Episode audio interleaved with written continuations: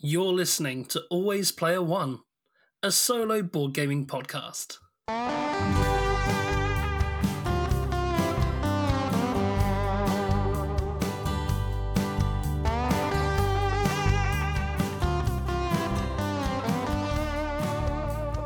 Hello and welcome to Always Player One. I'm Scruffy.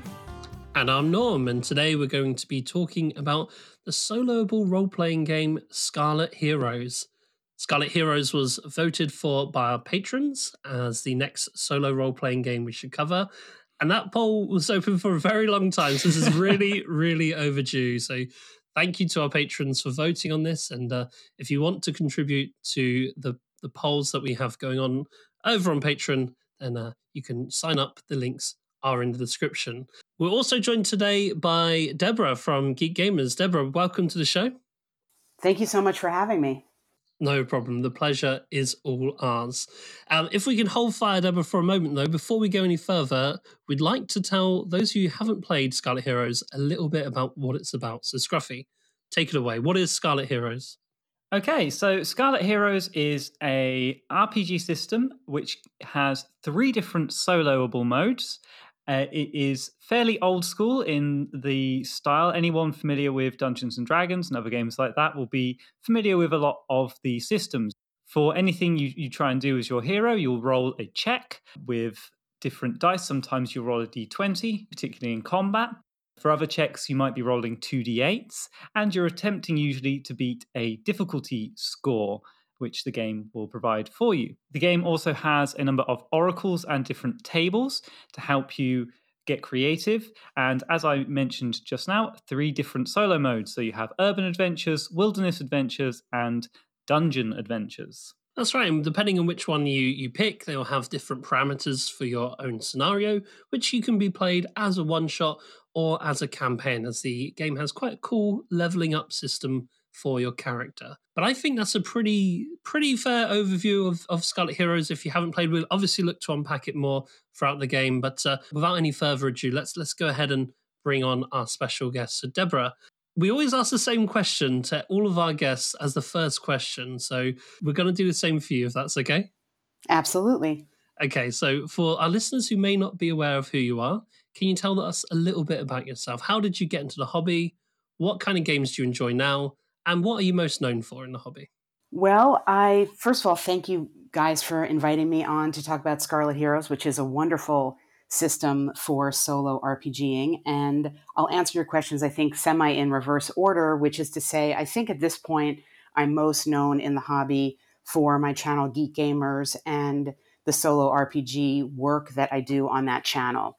I do a combination of demos of various systems, but also a lot of explanation about how I come up with the stories that I demo and how I approach different rule sets. And a lot of my videos are what I would sort of think of as teaching videos in terms of general concepts about storytelling and narrative and developing theme and all these kinds of things within the solo RPG space.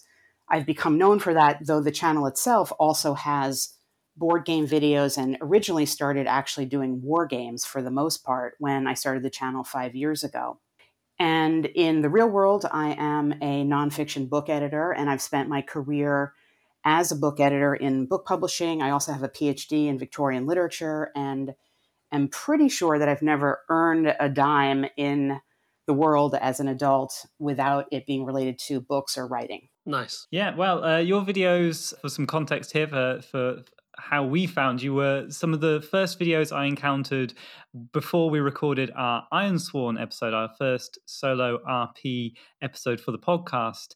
Uh, your videos were really, really very helpful in sort of helping answer that question I had of but how what what is this new world how yes. do i even do this what is a solo rp adventure how could you possibly have a solo rp adventure that is that is the common question and mm. um, i think the next question after that is okay i'm doing this well how do i keep doing it because a lot of times you sit down and start maybe with a character and do something for like 10 minutes and then you don't really know where to go next so yeah. i think those are really common questions. And I'm glad to hear about Ironsworn because that's a, an amazing system. I've done a bunch of videos on Ironsworn, in fact, and I love it. I think it's extremely useful to the hobby as a whole of solo RPGing because of the support it offers and the imagination that it allows.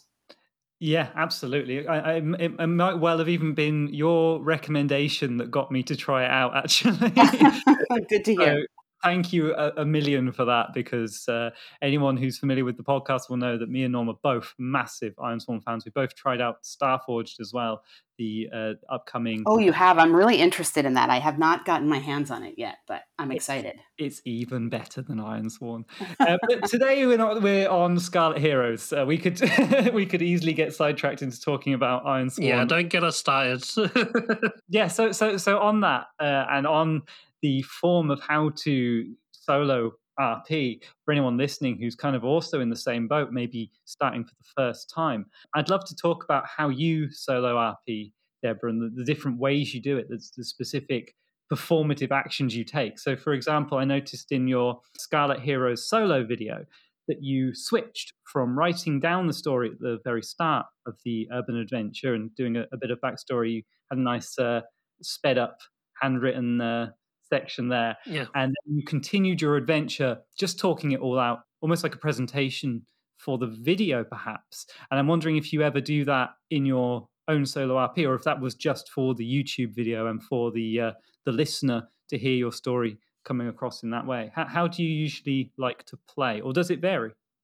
Well, that's a great question. And I rewatched the, or re listened to and rewatched the video when you guys invited me to this podcast, and I typically don't watch my videos, I'll say, I think that I do a combination when playing by myself. It is different. And at this point, quite frankly, most of the play that I do is for the channel at this point, because as you know, making a podcast, and the same is true of videos, it is many many hours behind the scenes for you know every half an hour of video that you see and i don't have a lot of i have a full-time job i have a family you know i, I don't have a lot of free time to sit down and play and when i do sit down and play a lot of it is really channel related reading new rule books just maybe trying out a little scenario or not even a scenario but i'll quickly get a character and try to see what an encounter would look like but to be frank, some of that is related to the channel and, and how I'm going to present something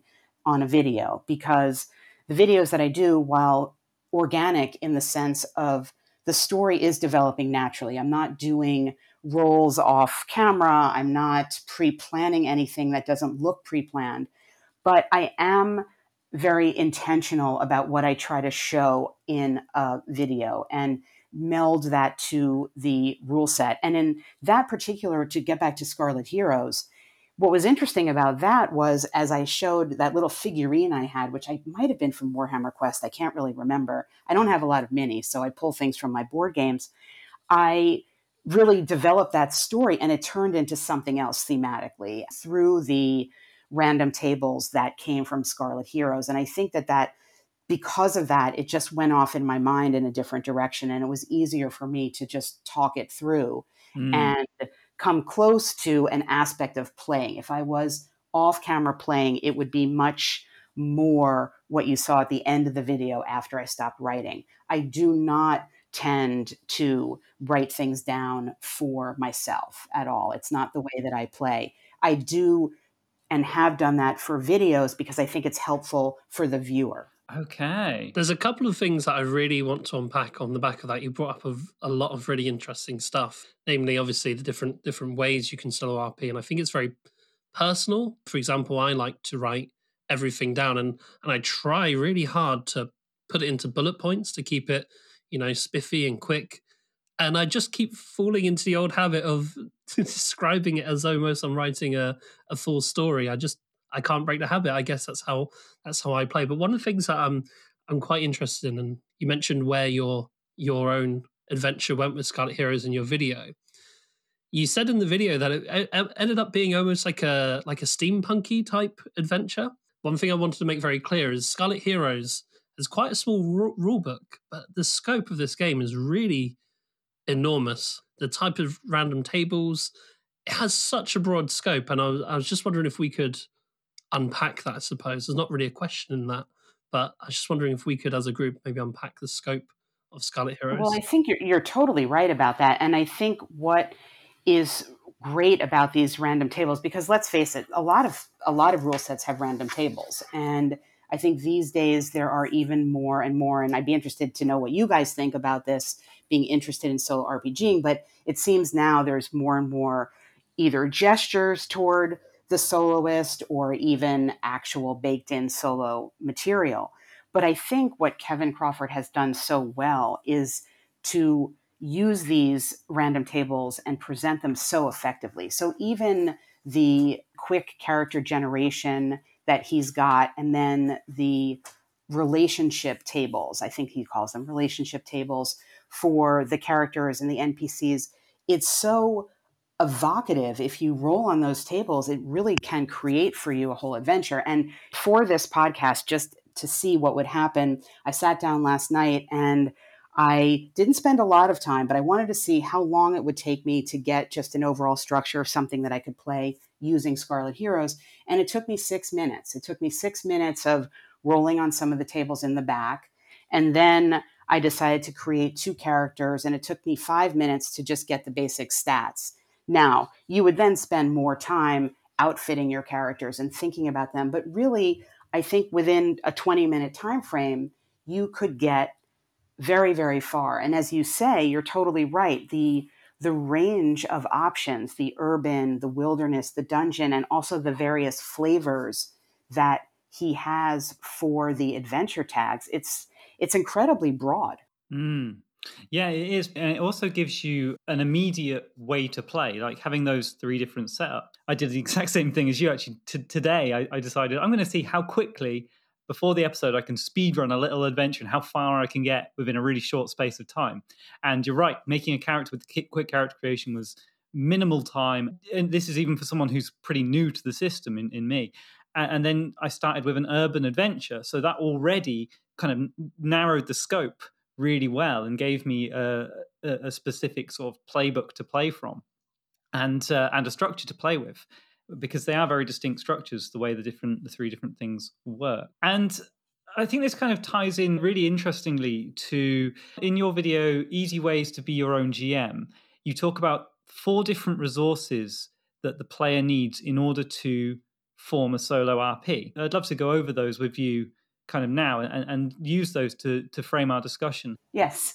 That uh, Easy Ways to Be Your Own GM, that was one of the earlier solo RPG videos I posted. It's been my most popular video on the channel since I posted it. And I think part of the reason is because I am presenting just a broad way of thinking about it by categorizing these resources and within them there's a lot of flexibility and and the, the bottom line is that it means as as you guys have said and as we know there's not really one way to do solo rpg hmm. so i think if you think about these broad categories, it can be helpful to piece together what you want to do. So the categories were there were generative resources, and I defined those as essentially some of the things we're talking about right now with Scarlet Heroes, the random tables.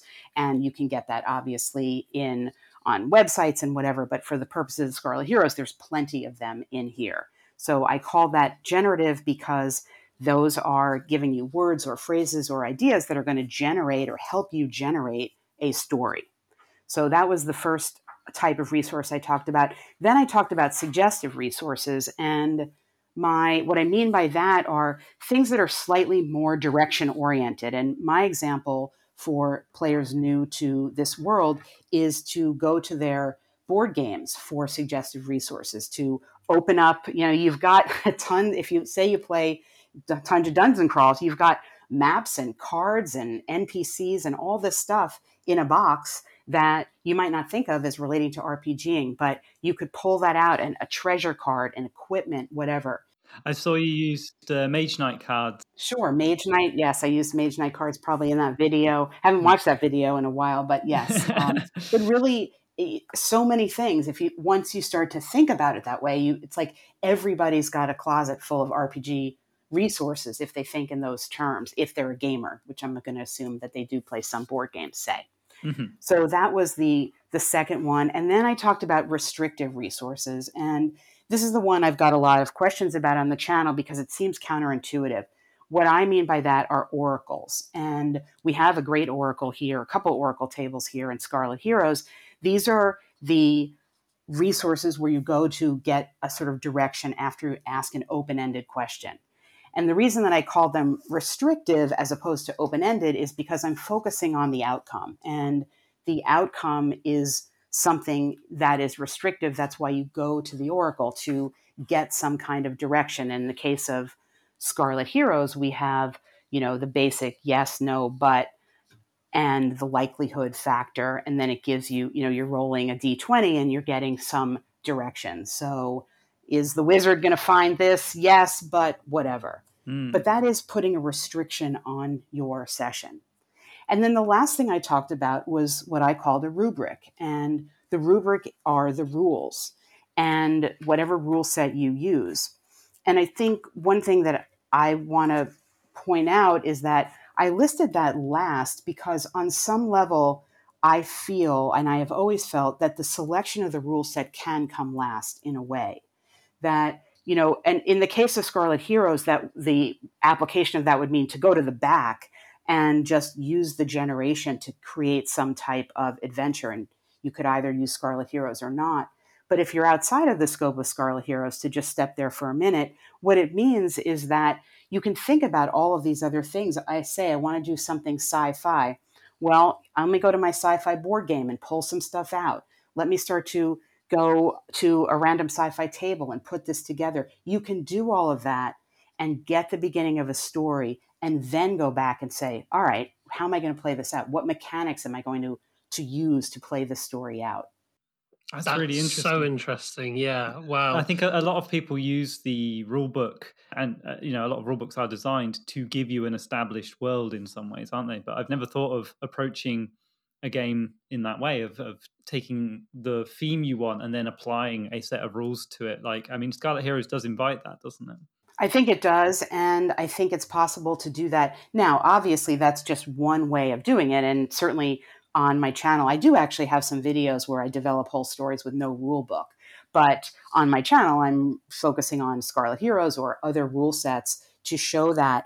But I do think, in terms of thinking of yourself as a solo GM and what that really means and the mindset of a solo GM, realizing that you have that flexibility is big because it's generative. It helps you focus on the narrative. Now, of course, you're not going to, I don't think, you're not going to GM, uh, you know, a regular tabletop game one night and show up and be like, now this is now let's decide after we do this whole adventure what rules we're using. Like it's yeah. not gonna you're not gonna do that. But I think that's where the being a solo GM or having the solo GM mindset, as I call it, is different. It's related to, but it's different than being just what I would consider to say call a tabletop GM. Yeah, that's very interesting. One one thing that I learned from solo role playing, I feel like solo role playing has taught me more about role playing than any other tabletop role playing experience that I've done before. And I think one of the reasons being is because when you remove a GM, you start to realize, okay, well, what were they even there for? You know, where are the gaps? What can't I generate as a player? And what what is how is the game trying to uh, compensate for that in some ways? And yeah, I, I don't. It's related to what you're saying there, Deborah, but but some ways entirely different.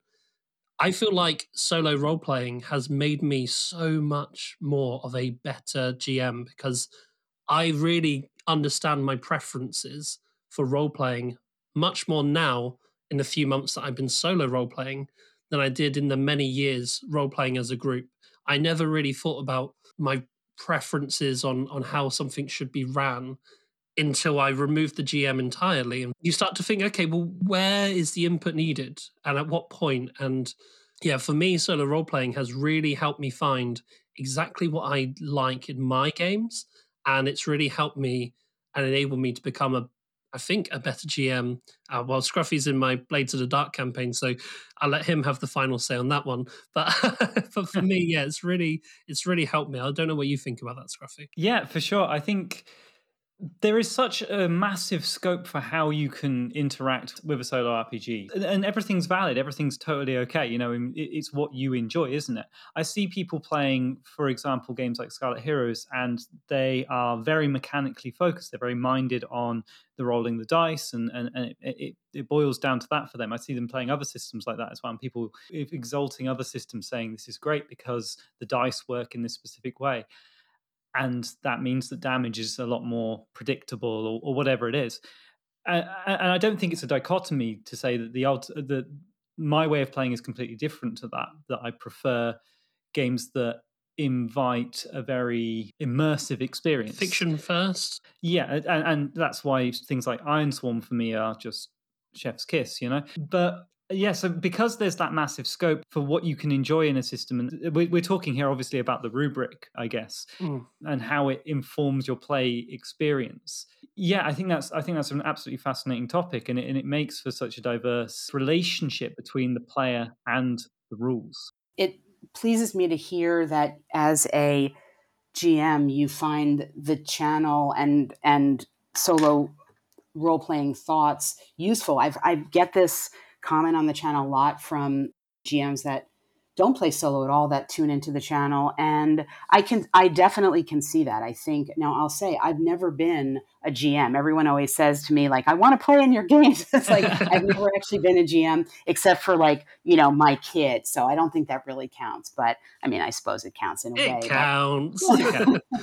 I i think that the process of stepping back and the and the process of solo RPGing does cause you to think about the GM role in a in a different way because you're you're interacting with it, but you are it, but you're stepping outside of it. So I can really see that. I could see mm. how that would help in just as I would call regular RPGing or I like to think I call it the tabletop RPGing, thinking that they're sitting around a table. But of course, when I'm playing by myself, I'm still at a table. So there's no clear way of distinguishing the two.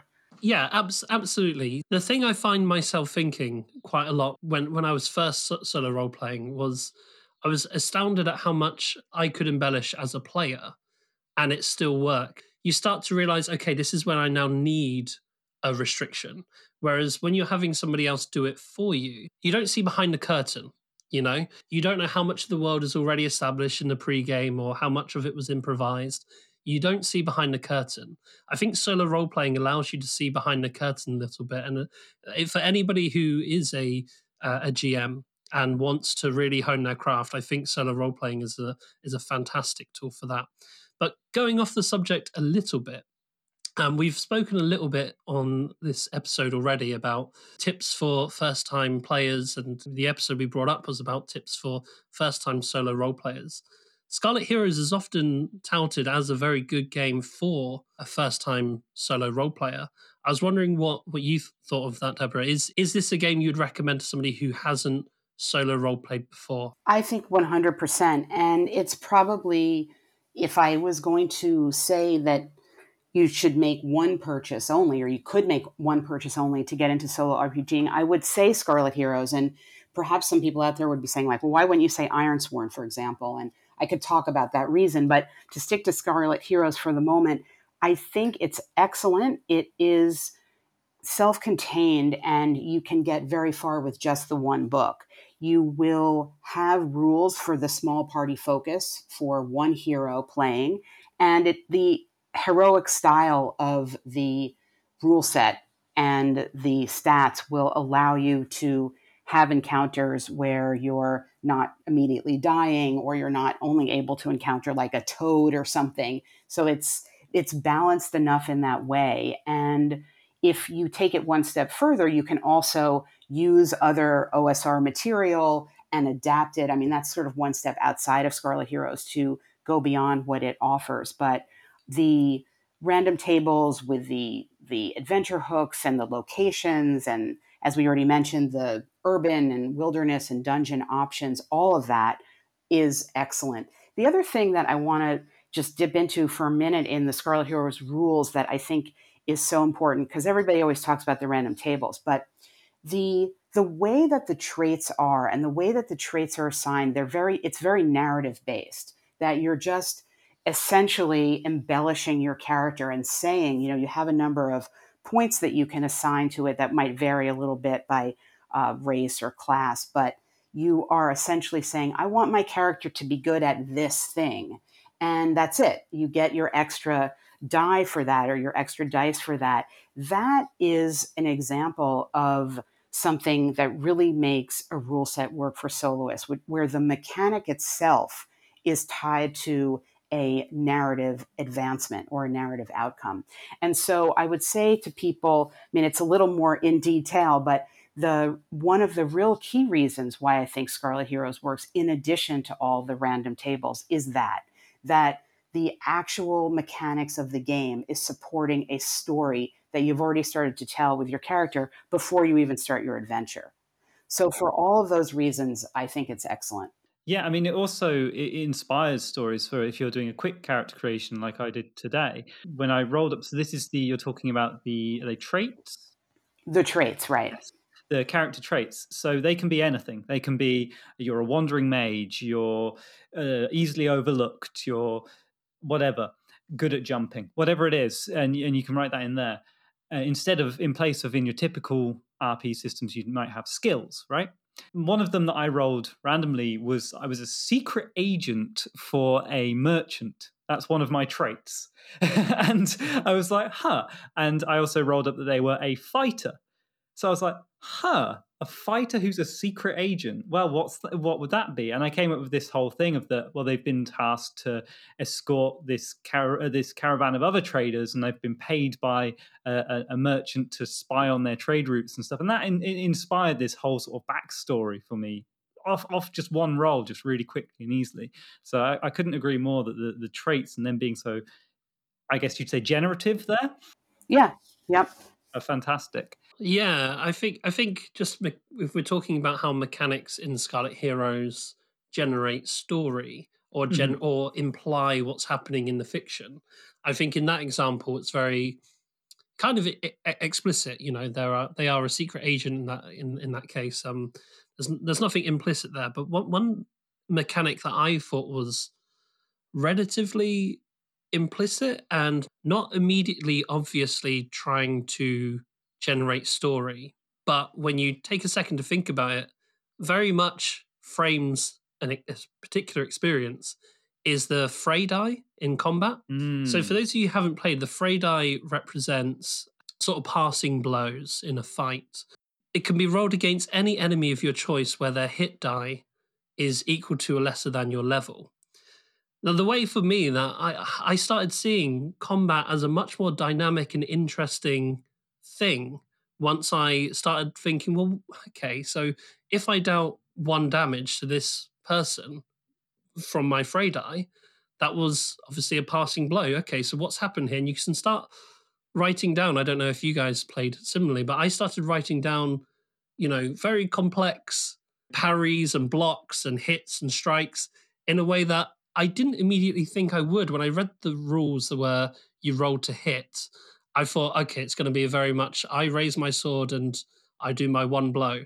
But then when I read the die rules and I started playing with that, it became a lot more exciting. And it kind of, I don't know, it implies how you should be thinking about the fiction is more than just the one roll. It's a series of, it's a real story that's unfolding in front of you. And I thought that was just, I don't know, it was subtle and nice. I like that a lot. I agree. I think that I would describe it almost as it invites like a cinematic kind of thinking and approach to the combat because you know you're going to roll this die and something good is likely to happen. So in your mind, you're thinking like, well, what is my character doing? You know, are they just filling themselves with some incredible, you know, and magical energy and smiting the foe or whatever? So I think that's a great point to make about that fray die. And it's also, it's another example of how a relatively straightforward and simple rule with just one d6, one roll, can really impact the whole unfolding of, in this case, combat. And of course, in the case of an RPG, the way the combat goes, it's it's going to flavor the entire adventure. I'm so glad you used the word cinematic there. I think one of the major strengths for Scarlet Heroes, and it is totally linked to the fray die here as well. It's like a really perfect encapsulation of it. Is in its creating these really easy to grasp stories that feel really impactful. They feel very heroic. They feel very unexpected as well. And they feel very kind of easy to relay. I was talking to my partner about my adventure, my wilderness adventure, and being like, oh, so then this happened, and then this happened, and then this happened. And the events that happen feel very dramatic and, like you say, cinematic. And rolling that fray die is a great example of it. That a mechanic that also speeds up the minutiae and the awkwardness of the of the combat. You know, having to deal with all the riffraff happens by the by with those dice rolls and happens as you're going to make the the threats sort of disappear a little bit, give your hero a bit more panache.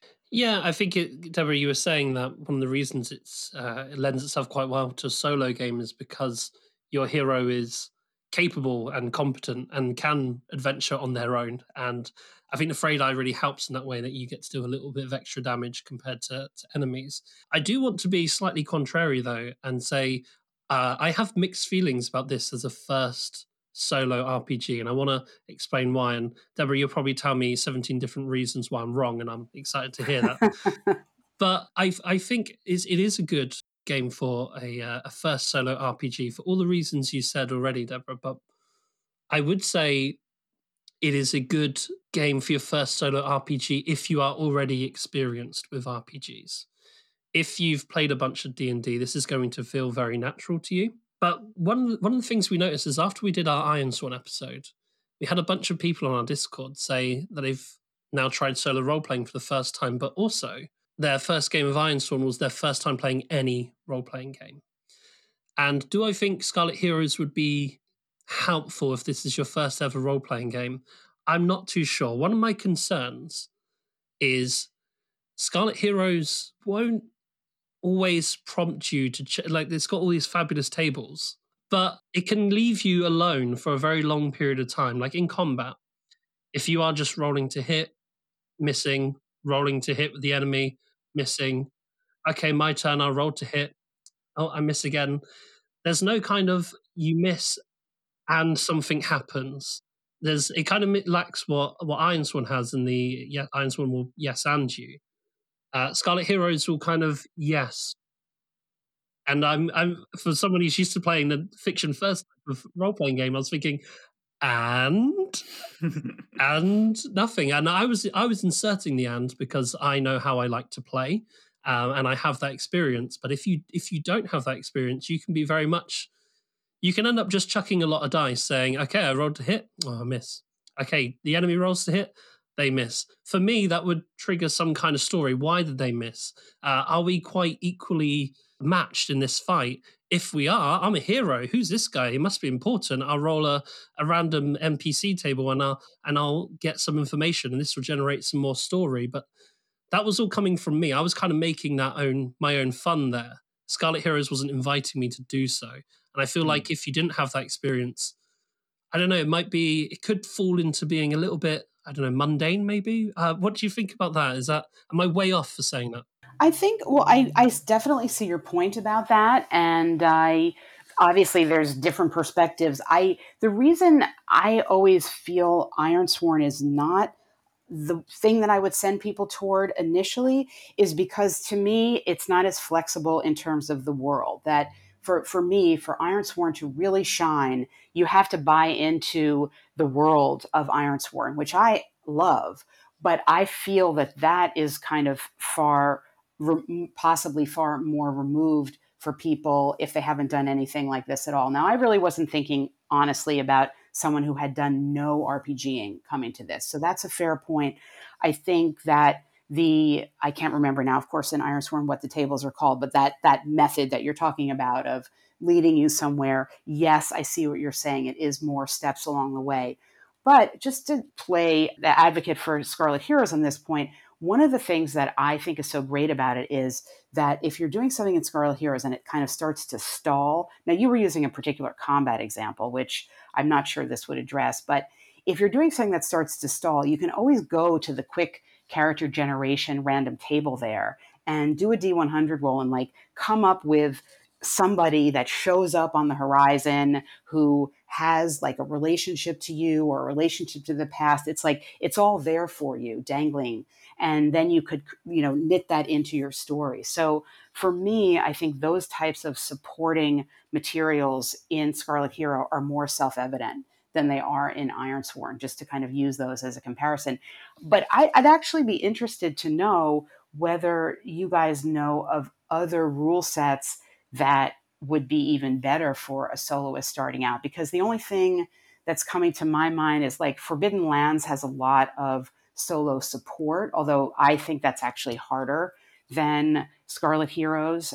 And I'm not, I'm sort of struggling to think of Ancient Odysseys is some is one, but that's almost more falls into the almost along the lines of like a choose your own adventure ish type thing, or like a you know a tunnels and trolls solo adventure kind of thing. It's not it's more mapped out. Yeah, I mean, both of us are pretty new to solo RPs. We've we've really not played many systems. We're really, like like I say, our Ironsworn episode was our first ever foray into it, and so for us, it's uh, it's still finding our feet with it. And so I guess we're pretty spoiled because we've had we've had both Ironsworn and uh, and Scarlet Heroes already, and we haven't really met one that's a particularly hard new player solo RP, I guess. So not having that framework and having our own specific prejudice going in, we're obviously going to be pretty biased. I, I, I don't know. Uh, I think it does depend on what sort of player you are and whether you want to learn a system that relies on sort of conventions and standard RP practices, which I think Scarlet Hero does, or if you want to learn what I would consider some really good habits for the way you can do creative thinking, which I think Ironsworn does really well. I don't know if that's fair to say. I think that's very fair to say. And I think that that highlights the difference between the two of them, which is that, as you say, Scarlet Heroes is much more traditional in its approach, and Ironsworn is more radical in its approach mm. and vis a vis the history of role playing games. So I think either one of that, you know, probably one or the other of them is where many people would start and would be a great place to start. And it, it might just depend on preference or background as to whether it is easier or harder. But that sort of gets back to my larger point about thinking of aspects of solo role playing coming in as different types of resources that you use because focusing specifically on a rule set can then tie you to that rule set in such a way that it could be difficult if you know you don't resonate it with it in some way. Yes and this this really links to another point i want to bring up which i think scarlet heroes is a lot freer on i would say and that is house ruling. And you already brought up a, a, lovely example there of saying, well, you could have that character appear on the horizon. There are no rules for having a character appear, an ex machina happen within the rubric of Scarlet Heroes. And there are a lot of, I would say, glaring omissions there in terms of you can get in the situations Norm was talking about, where you're stuck in an infinite loop, rolling this dice, fighting this bear constantly over and over again. And then so the ownership then shifts to you as the player to come up with an out, to invent a way to make this happen and to come up with a house rule. And I think Scarlet Heroes it only really works. I don't I don't know how you could possibly play it without bringing in your own rules. I'll give a quick example if you guys will indulge me here. The wilderness adventures in Scarlet Heroes, they do not have any rules that I could see for an objective for your character. You could just theoretically stumble from tile to tile to tile because every every sort of day you roll you move into a new tile roll the dice for encounters uh, events and features and then rinse repeat forever and ever and ever. And you could end up just bumbling around the wilderness for forever. Uh, so i had to kind of invent my own story and when i did i encountered a bandit group that i wanted to seek justice for this big pile of bodies in a crevasse i found. It was a very complicated little story but i realized i need to find this bandit camp now and so I had to ask the Oracle, okay, do I know which direction they went in? That was something I came up with myself within the framework of the system. But then building on top of that, I had to be like, okay, so now every tile I move to, I need to roll to see if the bandit camp is here. Because otherwise, I will be exploring every single tile around in a circle forever and never find it potentially if I don't get the one feature roll that is a camp, if that makes sense.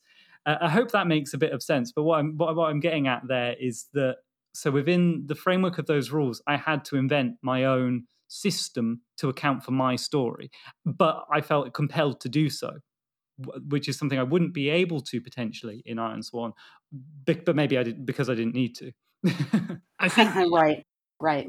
Yeah, it doesn't hold your hand, I suppose, in as in the in the in the same way. And this isn't an episode where we're going to be comparing the two because I don't think it's fair on Scarlet yeah, Heroes. Yeah, sure. But yeah, I, I, get that Scruffy. It doesn't doesn't really hold your hand. It kind of relies on you to be a good GM for yourself, which is actually one of the one of the reasons we wanted you on the show, Deborah, because obviously, you know, that's something that you have much more experience with than, than we do. But yeah, I was wondering what what what your response to that might be. I think that it brings us to a conversation that's maybe underlying a lot of this, but we should make explicit, which is that, at least from my perspective, solo RPGing is not intended, nor should it try to simulate what it would be like playing an RPG around the table with people. It just can't do that. And I think that people who try to have it do that or want it to do that are those that are going to be dissatisfied with it because it's just pretty much impossible. If you're lucky and if a session's going well, something will happen that is, I think, the hardest thing to have happen, which is something will happen that's funny. Not so much surprising because you can roll on a table and be like, oh, wow, I didn't know a witch was going to be there. But if something organically happens that's funny, that to me is like the height of solo RPGing and maybe could, um, you know, mimic in some way an experience you might have around the table if something happens that's funny. But I think the concept that you're trying to cre- recreate what it's like to sit around the table with people just leads to disappointment. So that's one point I wanted to make. And I think as a solo GM, having that concept in your mind that it's not the same thing is important and will lead to much more satisfaction. I think if there is to be said a broad goal for solo RPGing, and this gets back to this a uh, little bit conversation ago about that Fray die when Scruffy, you were talking about the ideas of it was dramatic and that there was tension in it and um, that it was easy to be unexpected. I think what that boils down to is the concept of creating emotion or feeling an emotion that you have like when you were describing your session to your partner in the wilderness like you you were having a feeling about it and mm. i think ultimately in maybe in any RPG, but to stick to the solo, which is what we're here to talk about, to the extent that any rule set, and I think Scarlet Heroes really invites this and supports it, allows you to create a story that has a feeling behind it or to take actions that have a feeling behind them, it is successful. And that's really the height of what you can achieve in solo RPGing. Like, yes, it's exciting to roll a die and you know strike a blow but overall if you have this feeling in a story that you've created yourself interacting with a rule set interacting with game mechanics and the dice that is what you're looking for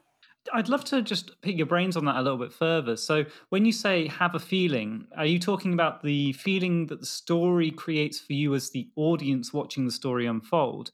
Or are you talking a more immersive feeling that you're feeling alongside the character? Or is it a mixture? I think for solo RPGing, it's it's kind of almost the same. I think that as the player, as the GM, as whoever you are interacting with a rule set, as long as you want to know what's going to happen next, you have that's the feeling. The feeling is just I want to know what's going to happen next. I'm not sure and maybe I'll explore this or maybe I'll do that or I could do this or I'm thinking five different possibilities now for my character.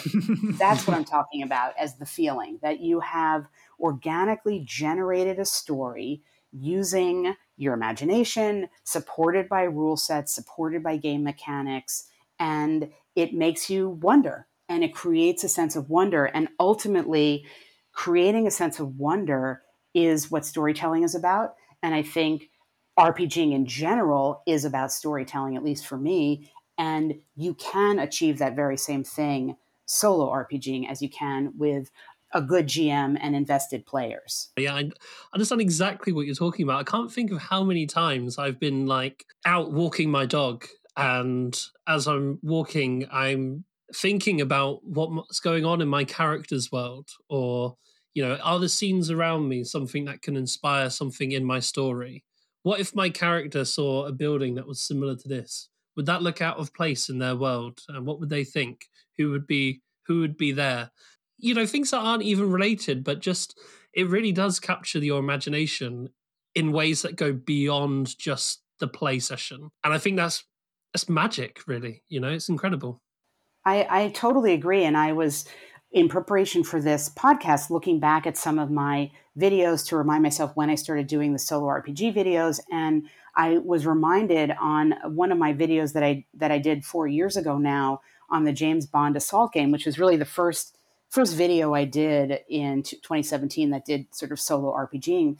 And I remembered that I kind of left it on a cliffhanger and just sort of seeing the the thumbnail of that video because I don't typically go back and look at my own channel. I remember, oh, I really wanted to know, you know, what was going to happen. They landed a boat or something. I can't remember the details, but I remember, and that is that's that's incredible because that is creating. It's like it's creating something that is in essence real. I mean, to the extent that one can argue that emotions are reality, and if you mm. feel something, it's real. You have created something real out of you know pen, paper, dice, and your mind. I couldn't agree more. I think the funny thing is as well, you mentioned the it can surprise you and it, it always does doesn't it? You you sit back and you you go away from the playstation and think i wonder what's going to happen next and inevitably you're always surprised. And i i, I kind of I, I, wonder how anyone who hasn't experienced that can understand how that could be because you're making it all up. How could you possibly be surprised? Is the uh, is the refrain i get sometimes from people who haven't played solo RPs, but you are. I mean, I've had I've had experiences in my game where I've where I've gone back even to this, and and I, I approach a new session expecting a certain half to be the road ahead. And I might just get one odd roll on, on an oracle when I ask a, a, silly question about something, or I might uncover a different sort of tile than I expected. And suddenly the context has changed completely. I am in a new and different situation and I have to I have to come to some conclusions that I didn't expect. And it's wonderful. You're right. Absolutely. And I think as well as being a sense of wonderment, it also helps we in to answer your question, Scruffy, I think it also helps with the immersion into your character. Because having these kind of generative, you know, tables that, that Scarlet Heroes has and incorporates so well, it helps you see the world through your character's eyes. When I first started solo role playing, I was trying really hard to think about what's going to happen next. What's the big twist? What's going to who's behind the big conspiracy, you know? I'm the GM, surely I should know that. But the more I've played, the more I realize no, you're not supposed to know that. You're supposed mm. to hmm. know what your character knows and you'll find out when you play and you get there. And that sounds if you've not played solo role playing, that must sound so foreign to how tabletop role playing, uh, you know, as a group uh, is because the because the GM does know who's behind the conspiracy. The GM does have those you know plot hooks planned out, and yeah. So as soon as I learned that that you're not you're not supposed to know, it has surprised me so much more, and it has enhanced that sense of wonder and has increased my addiction to the hobby for sure. Yeah, and and it's when you ask those questions of things like so that just happened then. Okay, how does that make my character feel?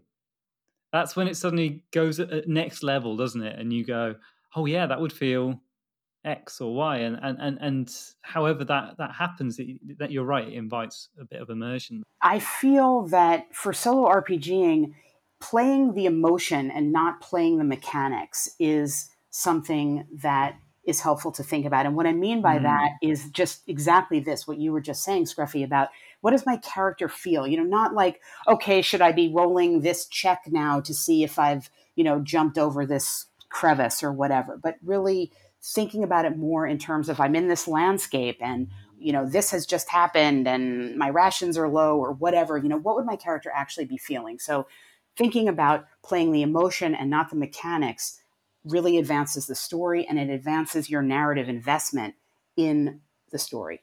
Yes, I think having that, this goes to what you were saying about restrictive elements in RP. I think you very much hit the nail on the head with that word, and, and, and it, is, it is really important. Restrictive elements and especially being your own police in some ways is essential for immersion. I think you do need to remember your character is real and has their own will and motives and feelings and do things that make sense for them in the moment and you will you will have a better story.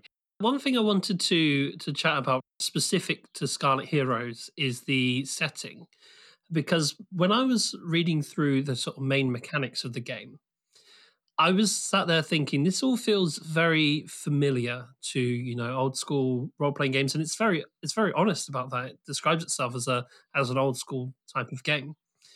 I was really surprised that when I got to the chapter "The World of the Red Tide," that the game setting is actually, I think, quite unique and quite well thought out. I don't know what your thoughts of that are, Deborah, but it took me by surprise. That's true. And I think that's something that would take people by surprise because they might make assumptions. It took me by surprise, frankly, the first time I opened it too, just making assumptions that it would be a kind of familiar, generic, you know, European, medieval, whatever, D&D kind of thing. And it's not. It is a, the Red Tide is a vaguely, I would say it's sort of a vaguely Asian horror type of setting where there are people that have ended up on this island with the native Shu people, or not people, but clan, I guess, and they are fighting off this encroaching red mist. And I think if you look in the included monster manual, which comes in the main book, you can see in reading through some of the monsters that are in there that those fit that type of setting. And I'll have to say, you know, some of them are a little gruesome, frankly, mm-hmm. and they are I guess, mythologically accurate to the red tide setting. But there are some things that are kind of gruesome, and there are some things that are somewhat familiar, like a hungry ghost or something like that. There's a, like a witch, but there are many, there's an ogre. There are many things that are perhaps unfamiliar. And I think for somebody looking to populate their story with something more familiar from D&D, they would have to go outside of Scarlet Heroes for that. I find that the tables, some of them are very related to that setting. So you might, if you wanted to be outside of the red tide setting and rolled on some of the adventure hook, you might have to modify that a little bit to fit something else. I think when I play Scarlet Heroes, as I've done a bunch of times, I really don't embrace the setting too much. I just don't, uh, for whatever reason. And I think it's very possible to play the game not doing that. If you want to embrace it, there's another rule set, or not rule set, but um, fleshed out more the Red Tide campaign setting that Kevin Crawford wrote prior to Scarlet Heroes, I believe, that you could purchase also. That's I think that was key to Labyrinth Lord. But there's so there's more, even more material if you want that, if you want to go further into that. Yeah, I think uh, whilst you, whilst you're bringing up uh, the the tables and their sort of some of their limitations. I did notice there was, I don't know if I was just really unlucky in finding the one missing table, but there was one table that didn't exist. Uh, I don't know if there are there are any others where there are sort of a few oversights like that, but I was really excited to move into a swamp tile for the first time. It told me to roll for an encounter at the swamp there isn't a table for that. There's a, a table for jungles and hills and, and, plains and all, all the other mountains, whatever. But there wasn't one for swamp. And that was a bit of a, a disappointment. But then it was immediately uh, kind of fixed for me within the system. And I, I, was kind of pulled the other way by the eventual monster I did encounter. I just ended up rolling on all of them for fun, pull it, pull it out of anywhere. And I got a tin with a H, T I N H, which is a wandering spirit that has that used to be a human or animal, but has lived for so long it's now become intelligent. And the great thing about it was it didn't tell me what it was. It just said it can sometimes, rarely be a human, other times it can be an animal that's just lived for, for however long and has become an embodiment of an aspect of that animal. So as a player, I was sat there like, okay, so now I need to roll, don't I? So it's unlikely to be a human. Oracle that. Okay, it wasn't a human. So now what animal was it? Well, what animals live in swamp? Ended up being an otter, great. And then I had to find out whether it was hostile or not, because it could have been a friendly otter spirit. Turned out it was a very violent otter spirit. Its initial reaction to me was violent. And so I thought to myself, okay, so what does it want? It wants to, what, what do otters want to do? It wants to mug me for stuff. It wants to take all my, my stuff, right? And uh, this whole scene played out from that. And uh, I ended up nearly dying twice to this terrifying little otter. Spirit. That's amazing. That, it was a great, a great story beat. This is what I mean about the story beats that can come. And I think that really did come a lot from the scope of flexibility that that table and then that creature offered you. And hopefully, obviously, I've only seen a, a microcosm of the game, really. I haven't explored it in too much depth, but uh, hopefully, the other monsters are just as flexible in that way. And you, you said a, a couple of times during this uh, during this episode about how sometimes you'll have to go outside of Scarlet Heroes to to get some answers, and brings up a really interesting point. I think well, if you've not played a solo role playing game before, one thing to say is one of my favorite things about acquiring new solo role playing games is that I am very much finding that the more solo role playing games I purchase, the more tools I have for my toolbox. Mm. And you can bring things in from other games in ways that you can't do with things like like board gaming, for example. I can't I can't get my you know unit deck from Mage Knight and go, this is going to work perfectly in Spirit Island. You know that, that doesn't happen. but but when you open Scarlet Heroes and you think, oh, this is a very interesting table. I wonder how this would work in like Ironsworn to carry on the examples we were using from earlier. My question uh, to you, Deborah, is what do you most commonly use from Scarlet Heroes in other games? And on the other side of that coin, what do you bring into Scarlet Heroes the most often? What's a good resource to have when playing Scarlet Heroes? I suppose is my question. That's a great question. I think in terms of what I use from Scarlet Heroes in other games, I on my channel you'll see that I pull out what I call my solo RPG wallet, and that's where I keep a bunch of Oracle tables. And I have some from Ironsworn, but I probably the one I go to the most is the basic Oracle from Scarlet Hero. So I use that throughout my gameplay for other things, including the how far away is a thing table, which mm. is for both things in the same place and for distant things. That's very useful. It's very simple, but it's extremely useful. So I use the basic general oracles for Scarlet Heroes throughout anything that I would play. And it's, as I said, probably one of the most reached for things in my solo RPG wallet, aside from my general percentile table, which is uh, very, very basic and simply numeric.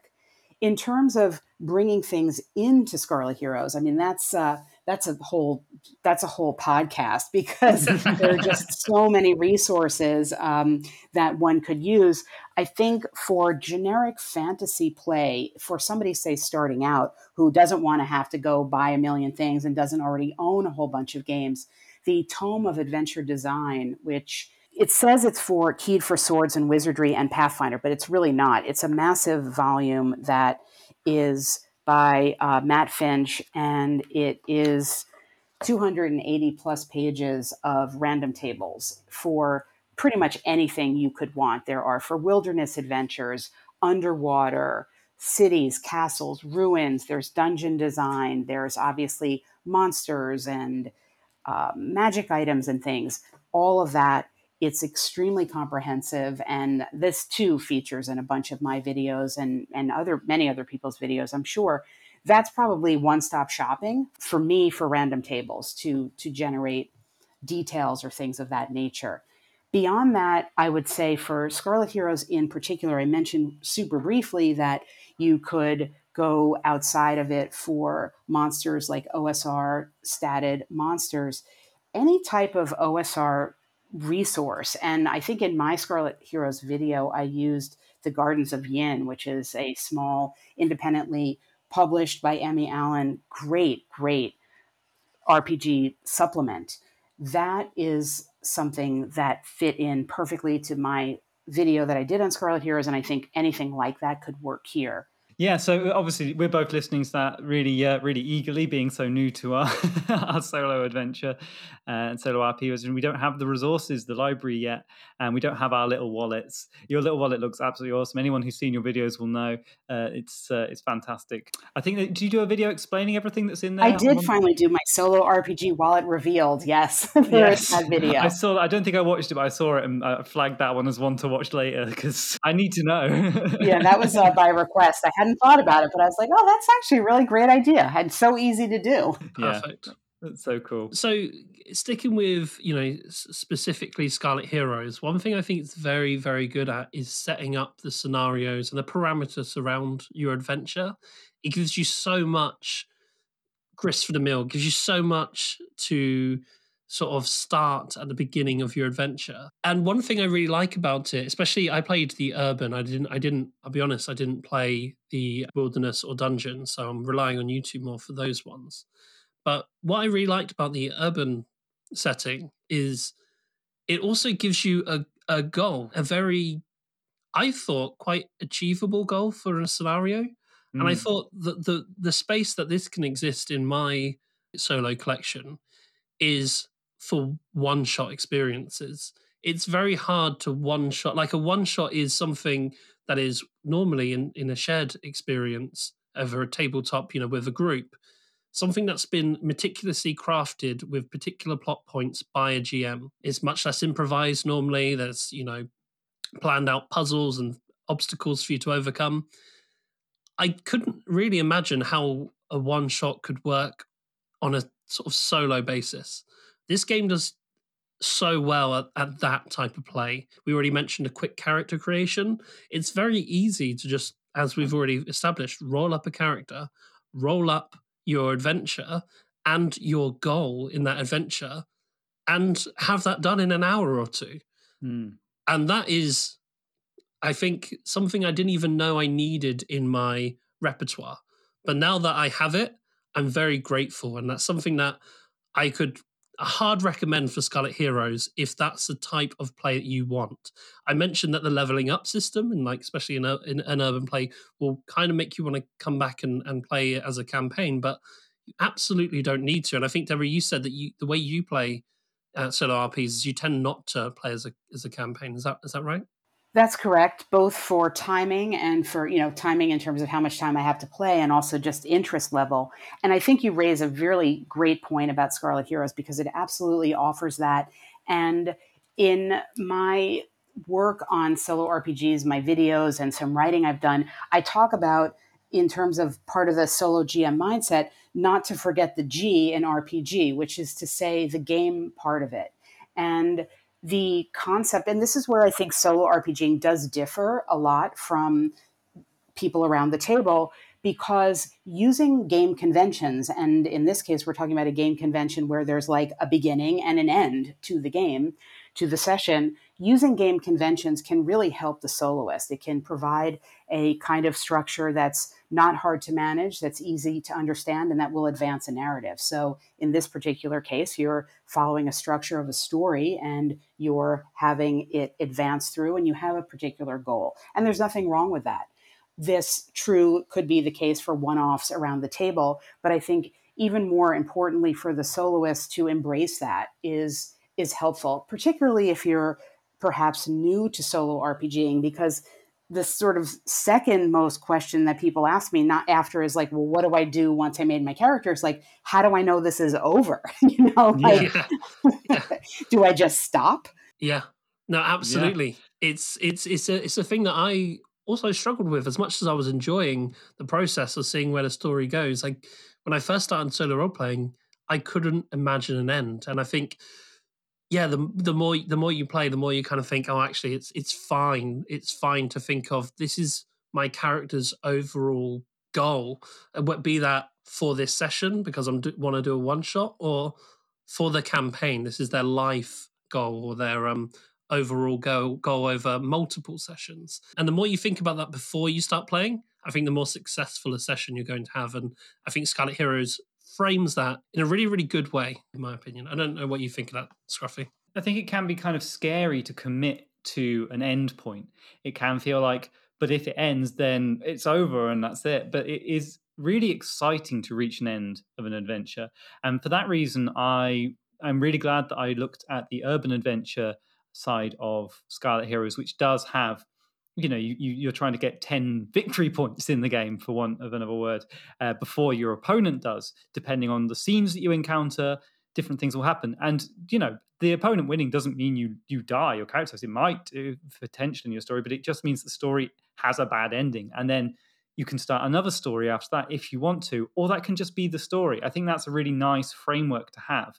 Uh, I think the wilderness adventure, like I've already hinted at before in this episode, is a lot more open ended. I kind of see it almost as a connection between urban adventures. I think that might even be its intended use in the system that you start an urban adventure in one place, go on the wilderness adventure, do another urban adventure, or even a dungeon adventure somewhere else.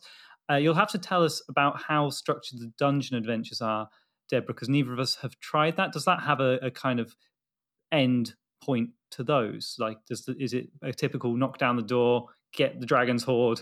On the dungeon side, you know, you're looking for it's pretty pretty standard dungeon delving. You know, you want to find the treasures. you want to get yeah. as much good stuff as you can get. So I think the advantage to having a you know the dungeon crawl trope, if you think about it, is is there is present um, is omnipresent really in RPGing across the board for a reason. It offers it's a constrained space. It has potential for any type of inhabitants. It has the advantages of any type of treasure. You know, it's it combines something that's both constrained and also limitless. And I think that that mixture provides a great tension for telling these types of stories in traditional RPGs. And Scarlet Heroes really picks that up, um, but narrows it to the scope of one player or one player and one GM. Yeah, yeah, for sure. And what's what's interesting is I think it's a part of framing thing as well. I, I can see diving into a dungeon and getting to the end of the dungeon.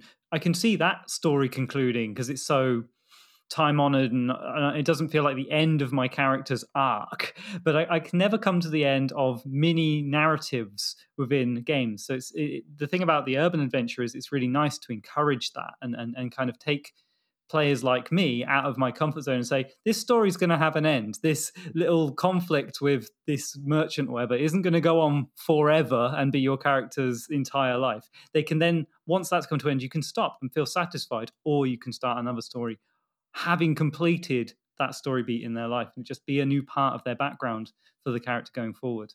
And as I said, I think that's one of my one of my biggest selling points for Scarlet Heroes is the way it frames those endings. It's very neat, and I think more role playing games should encourage, you know, what what is it you're working towards, and let's let's wrap this up because an ending is satisfying, you know, and so many people have that taken away from them because their stories never end in, in role playing games, um, mm. and that's that's fine as well. But uh, it, yeah, it's, it's definitely it's definitely more satisfying when when you get when you do get an ending.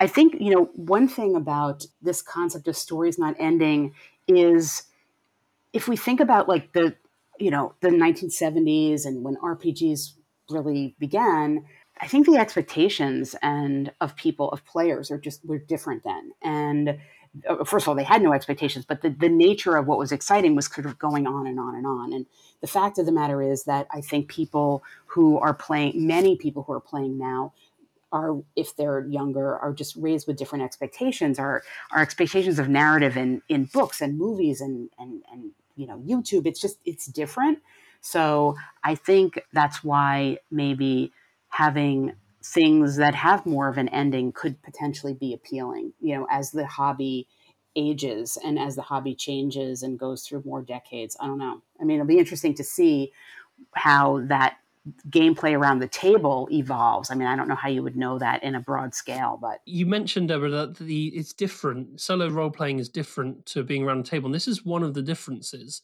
The joy of of meeting up with the same group every week or every couple of weeks or whatever it is, half of that joy is meeting with those people. So having an end to the story is also implies an end to that social gathering, an end to seeing those particular friends on right. such a regular basis, which is a sad thing. The goal of solo role playing, as we keep mentioning, is to tell a story. And great stories have ends. And that's why I think Scarlet Heroes works so well as a solo game. Okay, so I think that's pretty much all I wanted to say regarding Scarlet Heroes and solo role playing for for now. I think we could chat about this for the rest of the day, if I'm honest. But before we move on to listener questions, at this point, you have such a great channel. I would be a shame if you weren't allowed to to, to, to plug what, what you have going on at the moment, Deborah. So uh, have have this as a platform to tell everyone about the wonderful things you've got going on at the moment. Well, thank you. I appreciate that. I'm not great at self promotion, but I will encourage anyone who is interested in this discussion to tune into and subscribe to Geek Gamers, which is my YouTube channel. And on that channel, I do both examples and demos of various rule sets, and I also have videos that talk about larger issues related to solo role playing, like how do you develop a theme and how do you create a story and what how do you deal with NPCs or random tables, things of that nature. I'm also almost done writing a book about solo RPGing, and I can't share a ton of information about it yet, but it's going to be available at some point. And in that book, it's also discussing some of the things we've talked about here in terms of how to develop a story and keep it going and how to inhabit the mindsets of a solo GM.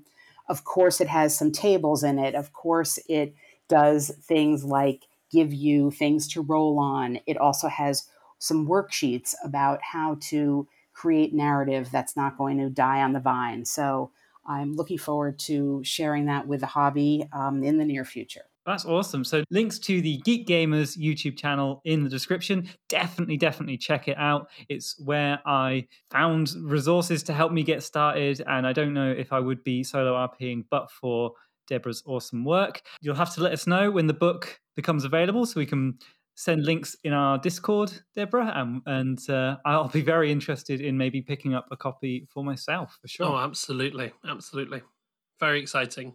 Well, thank you both very much. I really appreciate the opportunity to talk with you about Scarlet Heroes and solo RPGing. It was it was really great. You've been absolutely awesome, Deborah, and thank you for bringing in so much insight and discussion points on Scarlet Heroes and solo RPing in general. It's been an absolute treat. Thank you so much.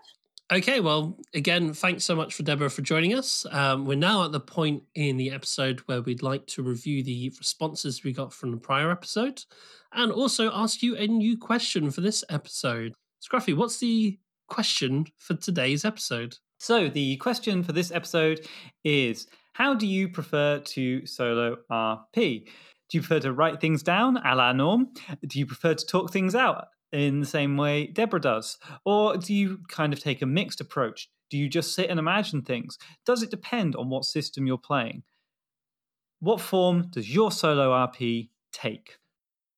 So let's have a look at responses to last episode's question.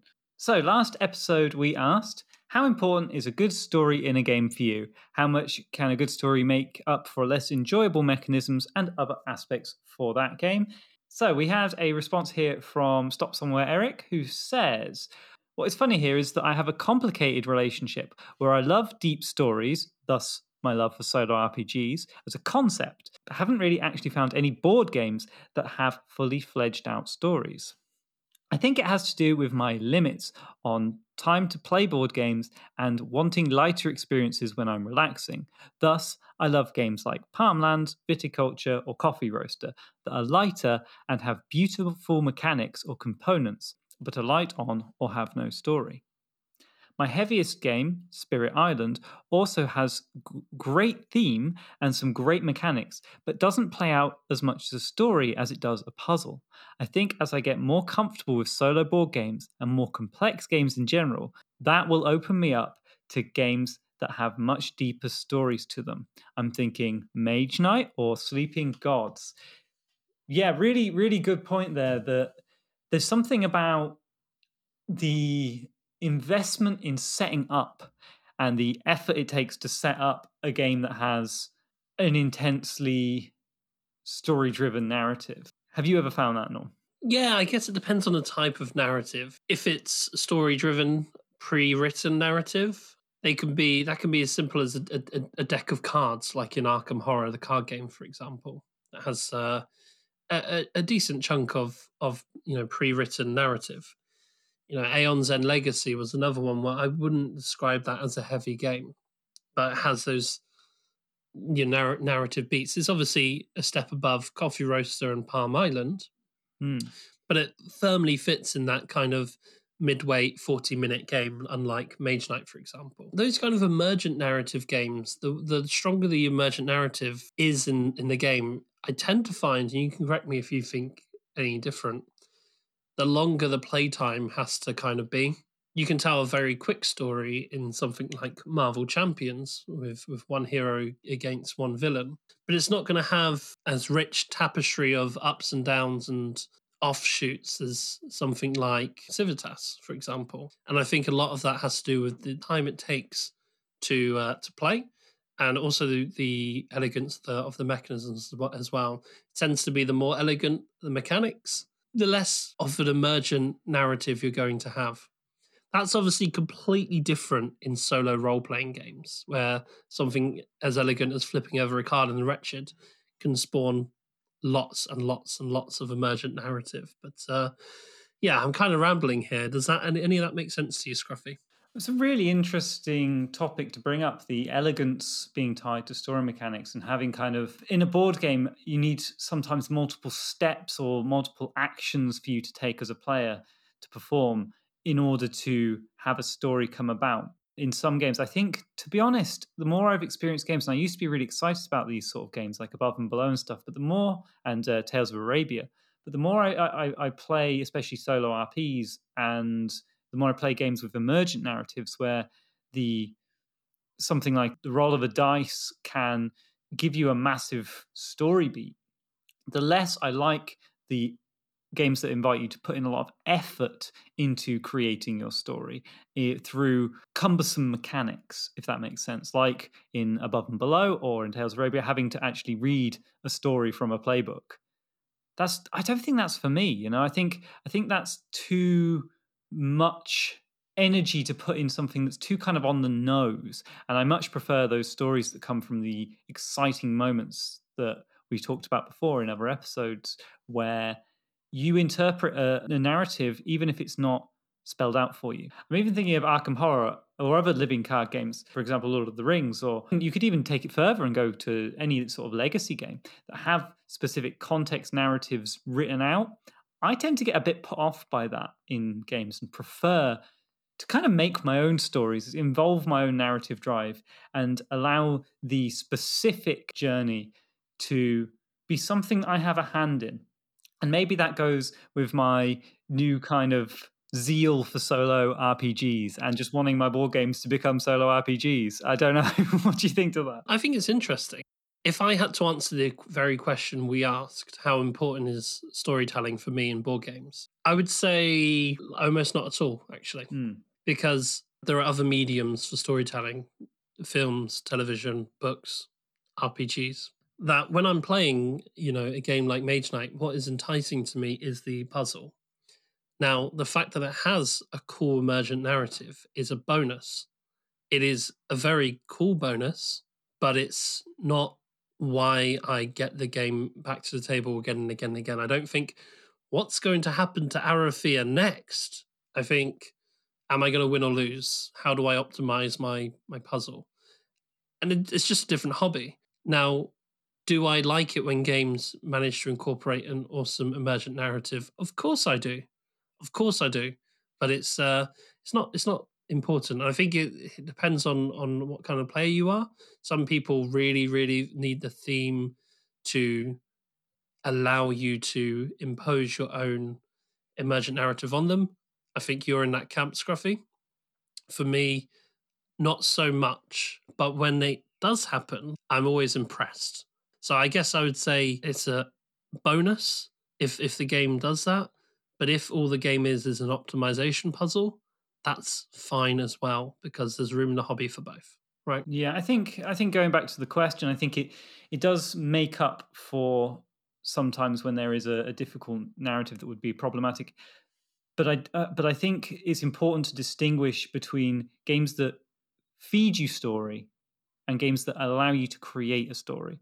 So for me, I much prefer games that give you the tools with which to invent your own story. And I think that that type of story in a game allows me to overlook other mechanics that I might otherwise in, in a game that doesn't give you that tool, uh, or, or, or maybe even to some extent railroads the player with an established story, I think I'm, I'm much more critical of those games because I'm not able to enjoy them on a different level. I'm not able to take those awkward moments of, of, mechanical dissatisfaction and turn them into something fun and positive for me in a different way. Yeah, well, that was a great response. So thank you so much for that stop somewhere, Eric. We really, really appreciate it. Okay, so Rob, the game guy, provides the next response.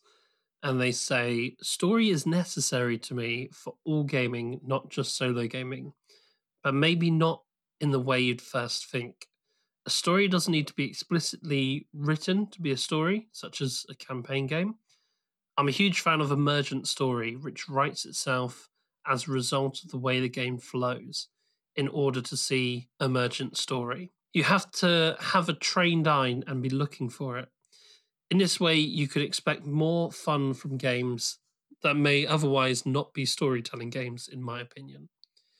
This is also why I am a fan of randomness in games. Case in point, recently I was playtesting a game of a designer, and there was a simple story that emerged from just two cards. One card was called Inheritance, and the next card was called Trading Routes. These cards I was able to play in unison for a combo or a bonus. I could have just played the combo, taken the bonus, and moved on. But I commented with a smile, hmm, so I inherited the trade routes. This makes me think that my father must have been a master trader and taught me the ways of trading, and my inheritance involved contacts and supply lines that gave me an edge against the competition. In this way, just a small moment with two cards began to create a bit of a story in my head. So, story is always necessary, but story is easy to find if you're looking for it. I think that's a lovely example. And I think, although it sounds contrary to what I just said about story not being necessary for me, there's a lot that I agree with there. You know, looking out for those moments is nice and it's cool when that happens. And it is nice. Uh, like I said, it is a bonus when a game tells a story. But in that example, I don't think, you know, the the story that Rob made up there with the the trading route and the inheritance, that wouldn't make up for for me if I didn't if I didn't enjoy other aspects of the game, or if the the bonus that he was trying to get wasn't a puzzle that was engaging enough for me to want to figure out, if that makes sense. That would be a cool bonus, but if the puzzle that he's trying to f- fix and, and work on by playing those two cards wasn't engaging enough for me, that wouldn't make up for for that. It wouldn't compensate. I wouldn't go, well, you know, I'm not very engaged with what I'm doing in order to win, but at least I inherited a trade route and contacts. Like I, I wouldn't care enough. Does that make sense, Scruffy? Yeah, for sure. I think it's a, an example. I mean, it, it, hits exactly what Rob says. Hits exactly to what I was just saying, which is wonderful. That you know, it's it's that sort of emergent story that is the most fun for me. I think in that example, that story it's a simple example of a concept that I think can have some real legs and really grow and, and become something fascinating, especially in a solo board game experience. For me, I think in a multiplayer board game experience, you're not as free. Other people are affecting the game state and playing it in different ways. They're not playing it right. And so you, you, you aren't necessarily as free to embellish. But in a solo game, I think even a, a, really, really mediocre experience can be elevated if you are given the freedom to explore and be creative. And to some extent, you could do that with anything. You could say, you know, any game you could just flip over cards and make up a story. You know, any any words can be stories if you've got a good narrative drive. But I think that there are degrees with that, and some games do it better than others. Moving on from that, one last thing I'd like to bring up here before we end the episode is we've talked about story there in terms of the game, narrative within the game, and uh, we haven't really talked about story in terms of and, and, I guess this is because we we mainly focus on solo board games here, but the story moments that come out of a game the moments where you get to say, I did it. I beat a level seven and 10 city in Mage Knight. That's a story moment. You see it a lot more in multiplayer games. We mentioned it in our last Mage Knight episode where your one paladin takes on nine men that have strategically come along there. Those ha- moments happen a lot in multiplayer games and will be talked about within your gaming circle for ages. In a solo game, They are a bit rarer and a bit more personal and a bit harder to kind of convey the significance of, I think. But I think that there is definitely a case for those stories, which we should probably unpack in a future episode. Yeah, yeah, absolutely.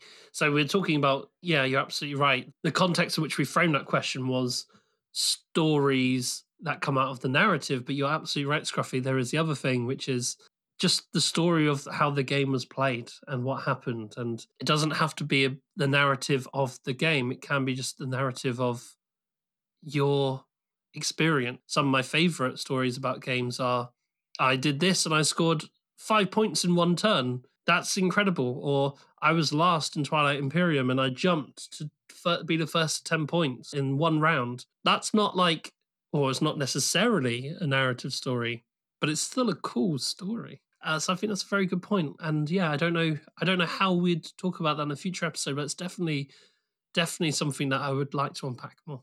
Yeah, and uh, feel free to weigh in with that in the Discord if you have any thoughts on that side of things as well, guys. So, just to reiterate the question for this episode, it is how do you prefer to play solo RPGs? Thank you. Yes, excellent. And if you'd like to respond, you can do so multiple ways. You can jump on our Discord. We have a channel called Listener Questions. Just pop your response in there. and We'll read out next episode.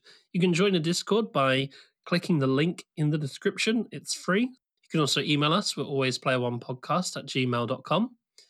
You can also message us on Facebook or Instagram. Our Facebook link is in the description, and we're on Instagram as at Always Player One Podcast.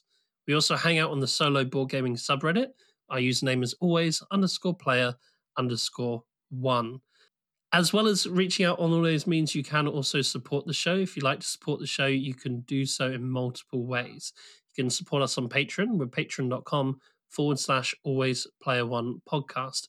If you support the Patreon, you'll get access to our bonus episodes, the planning phase. This is where we discuss what we're going to be covering next and oftentimes decide on air what we're going to be doing in the next episode. And we got a lot of episodes planned out, so if you're uh, if you're not on there, then you are you are somewhat missing out.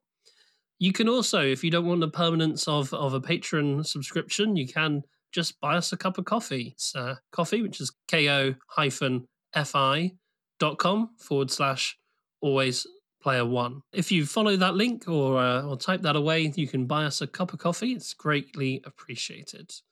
Another way you can support the show is just tell someone about us, talk about us online, tell a friend. We love it when you talk about us. It helps the show to no avail. That's pretty much everything for this episode. Big thanks to Deborah for joining us. Big thanks to you guys for listening. And big thanks to Scruffy for being you. Uh, cheers, Aww. buddy. You're nicer than sock norm. I'll catch you guys in two weeks. Thanks a lot. Yep. Thank you guys for listening. You're awesome. Have a great Thanks day. for listening. If you'd like to support the show, don't forget to check out our Patreon page. The links to that are in the description. We'll be back in two weeks with another episode of Always Player One. Until then, reach out on Facebook, Instagram, or by email to keep the conversation going.